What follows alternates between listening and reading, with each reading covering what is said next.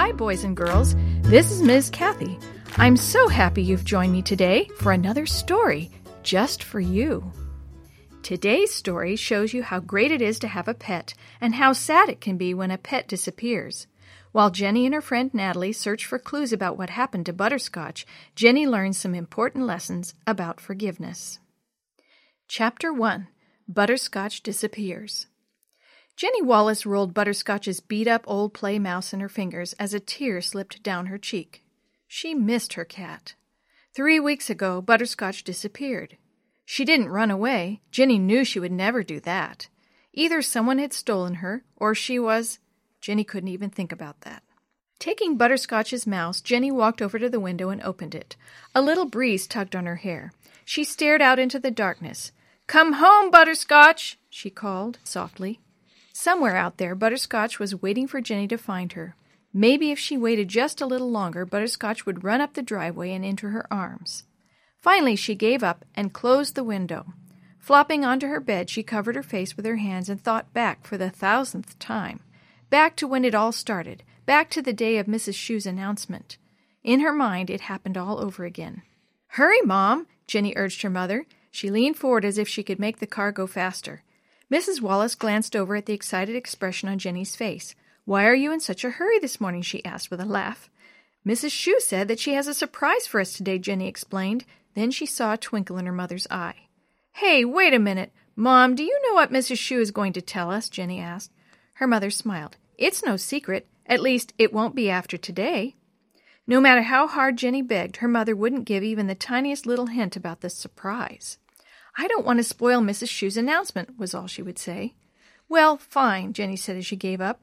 For a second she sat with her arms folded and tried to look mad, but she was too excited to be that still. She twisted in her seat belt and stared out the window at a big jet taking off from the airport. I wish I was the pilot of that plane, she thought. I'd turn it around and head straight to the shoebox. I said, Do you know your memory verse? Jenny's mom repeated. Jenny? Huh? Jenny jerked as she snapped back to where she really was, in the car. My memory verse? It's so in everything, do to others what you would have them do to you. Matthew 7 12. Jenny repeated quickly. Mrs. Wallace beamed. I'm so proud of you, Jenny. You've learned every memory verse for this entire quarter. Jenny squirmed as a happy flush stole over her face. Every time she learned all her memory verses, she got to choose a reward. Mom! she shrieked. Stop the car! Mrs. Wallace pulled into a parking space. Why? Because we're here. Jenny smiled sweetly before she bolted from the car and into the church. Before she even opened the door to the shoebox, Jenny heard a low buzzing as if there was a swarm of angry bees inside. Her hand felt slippery as she turned the doorknob. The buzz stopped the moment she opened the door and stepped inside. Once everyone saw it was Jenny and not Mrs. Shue, the buzz started again. Jenny stepped quickly over to where her friend Dee Dee was talking to Willie and a stranger. The tall boy had very short hair and a sour frown. He tapped one of his huge, unlaced, high top sneakers on the floor impatiently. Where's Mrs. Shue? Jenny asked in a whisper, although she wasn't really sure why she was whispering in the first place. She's not here yet, Dee Dee said, as if Jenny couldn't see that for herself.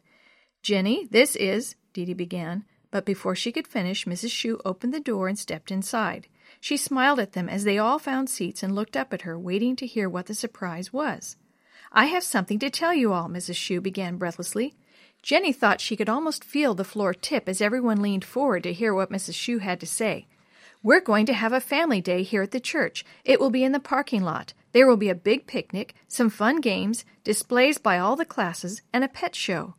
At the words pet show, Jenny gasped. Dr. Gibbons, the veterinarian, will judge the pet show. A blue ribbon will be awarded to the animal that has had the best care. But the owners will also be judged. The winning pet's owner must be able to answer questions about caring for his or her pet.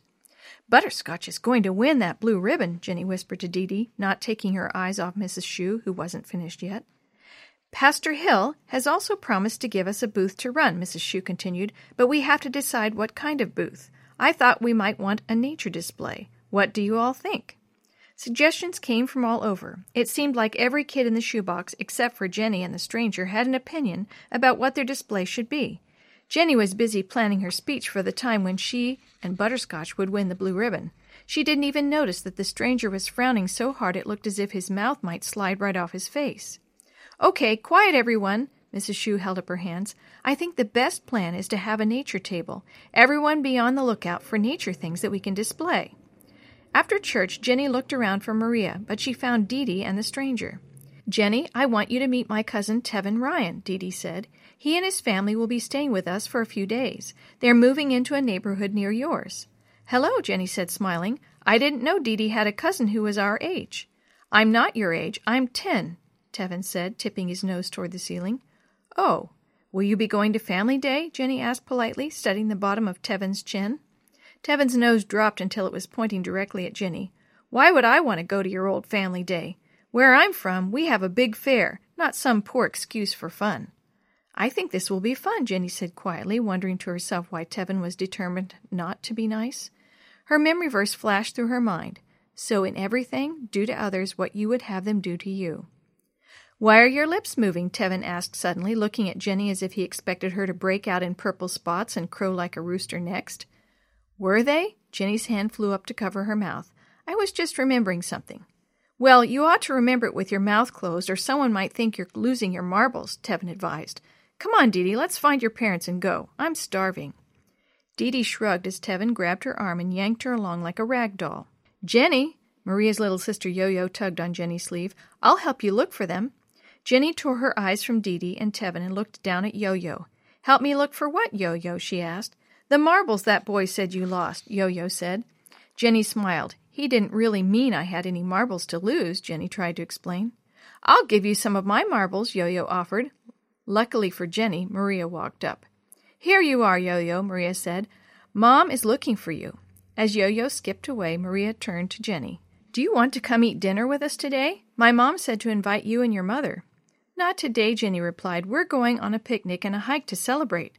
Celebrate what? Maria asked curiously. I won the memory verse challenge last night, so Mom told me we could do something I wanted to do today. Well, keep your eyes open for stuff to show on our nature table, Maria said. I can't wait for Family Day. Me either, Jenny answered, but she wasn't thinking of the nature table. She was thinking about butterscotch and a blue ribbon.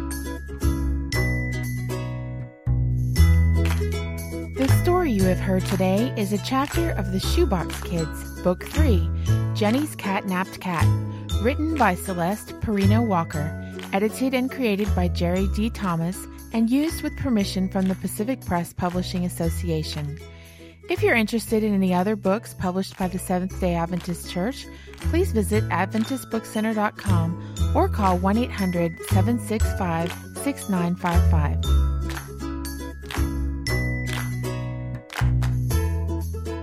This podcast is a production of the Carolina Conference of the Seventh day Adventist Church.